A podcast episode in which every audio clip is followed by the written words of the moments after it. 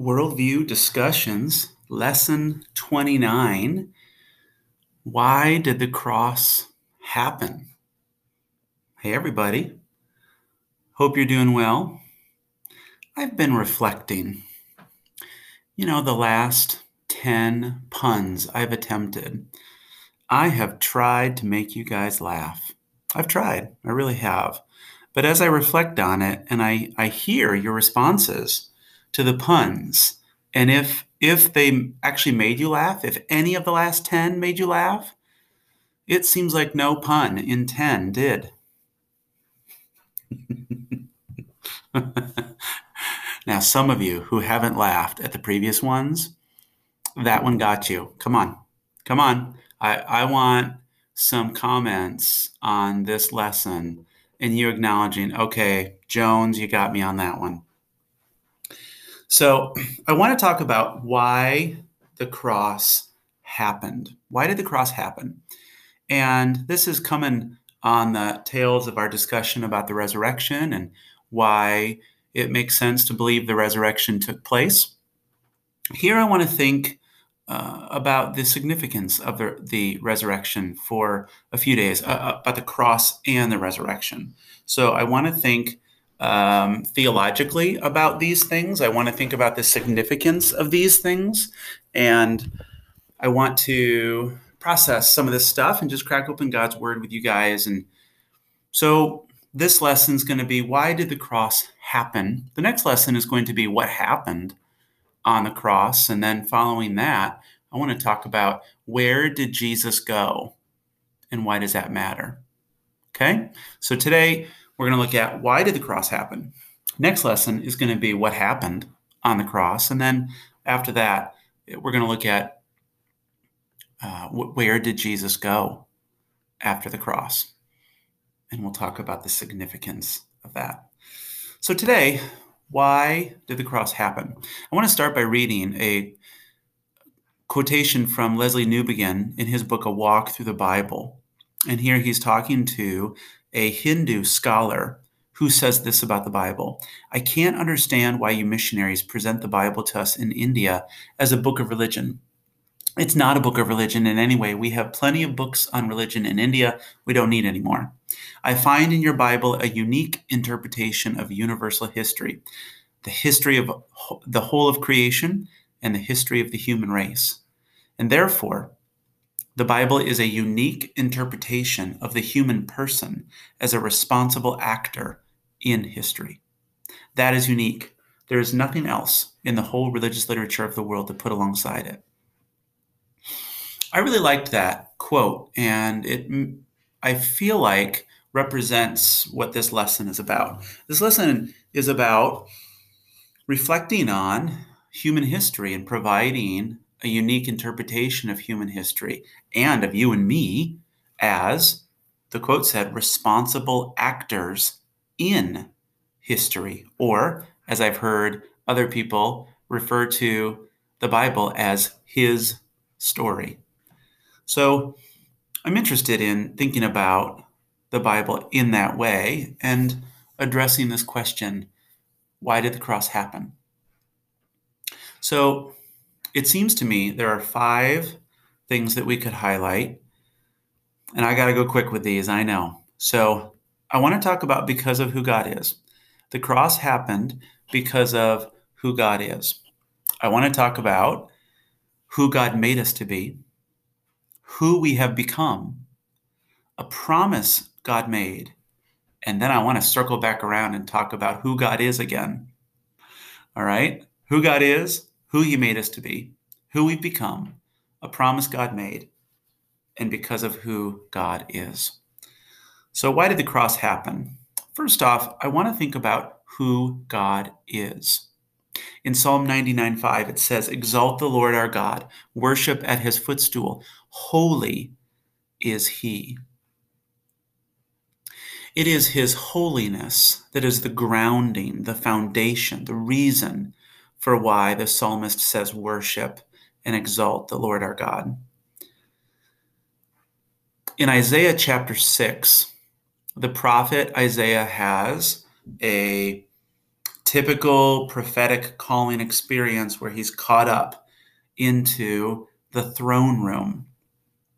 And as he encounters God, he claims that he's he's going to die. He says he's undone as he experiences the fullness of God's glory and his holiness.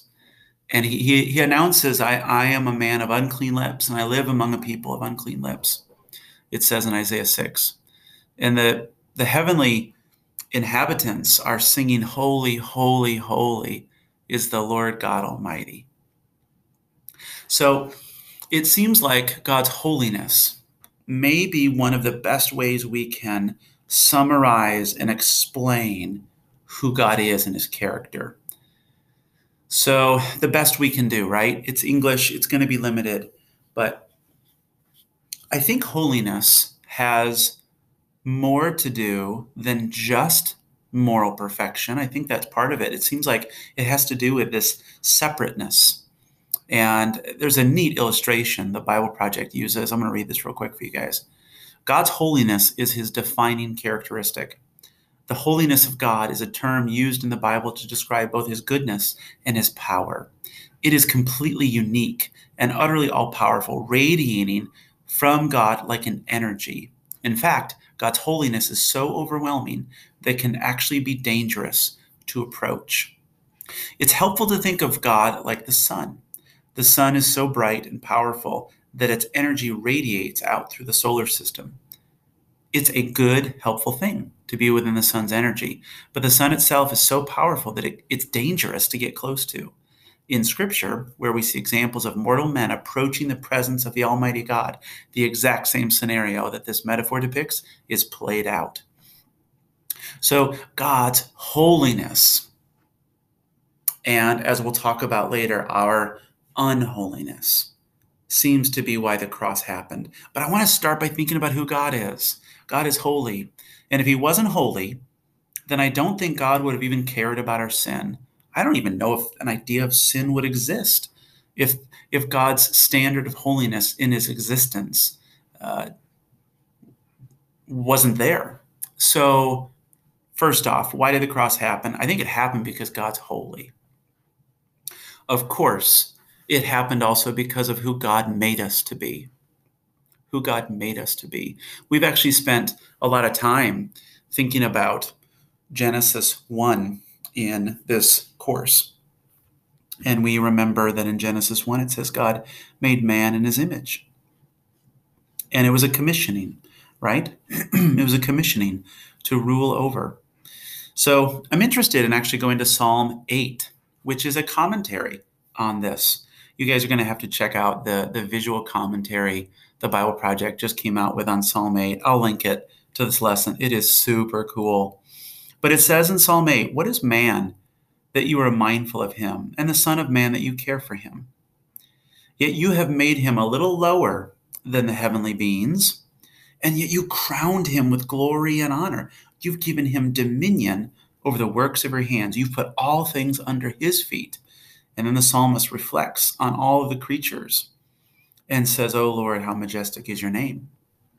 The author is surprised at the commissioning that has happened uh, by God to humans, these creatures that are made from the dust in Genesis, and yet are elevated to this incredible privilege of ruling over all things in creation. God, that's who God has made us to be. We are um, called to rule over. And the biblical narrative will even talk about how we are going to rule over uh, the spiritual beings as well. So the cross happened because God has given humanity a, a job to do. And God wants to get the human project back on track. And He's committed to humans being the rulers He's made them to be.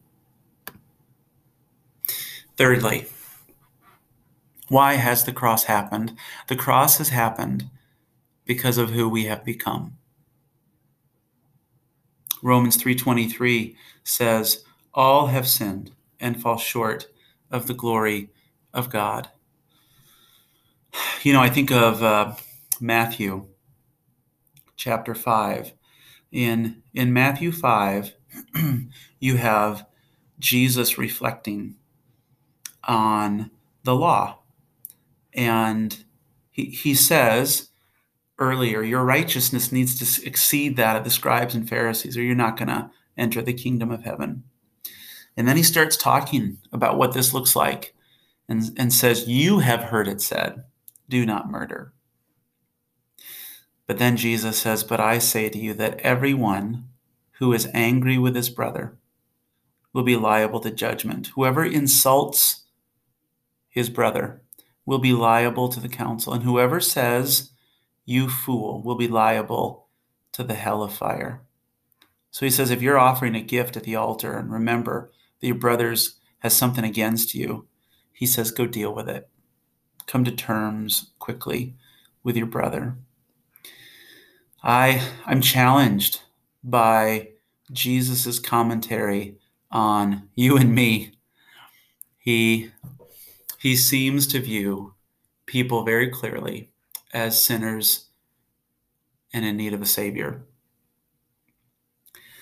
We have all fallen. I'm I'm struck by the idea that if I compare myself to another person, I may end up convincing myself, you know, I'm not that bad. I'm not that bad. Man, you should see that other guy, what he's done in his life. And, and so I think maybe we can, boy, even as believers, convince ourselves that our sin sometimes is just not that big of a deal. And yet, if we actually take a second and stop comparing ourselves horizontally to someone else, and, and then we compare ourselves to the Holy God, I wonder if our response is similar to Isaiah's Woe is me, I'm undone. I'm undone. Sin is when we say to God, Take a hike. I know better than you how to define good and evil. Sin, in other words, is a failure to be truly human. And it seems like the biblical narrative is describing the failure of, of humans to be the humans God made them to be, and the need for a human to actually come and represent us and be the human that God called us to be. And of course, that's going to be Jesus, right? He he actually succeeded at being the human that we were called to be.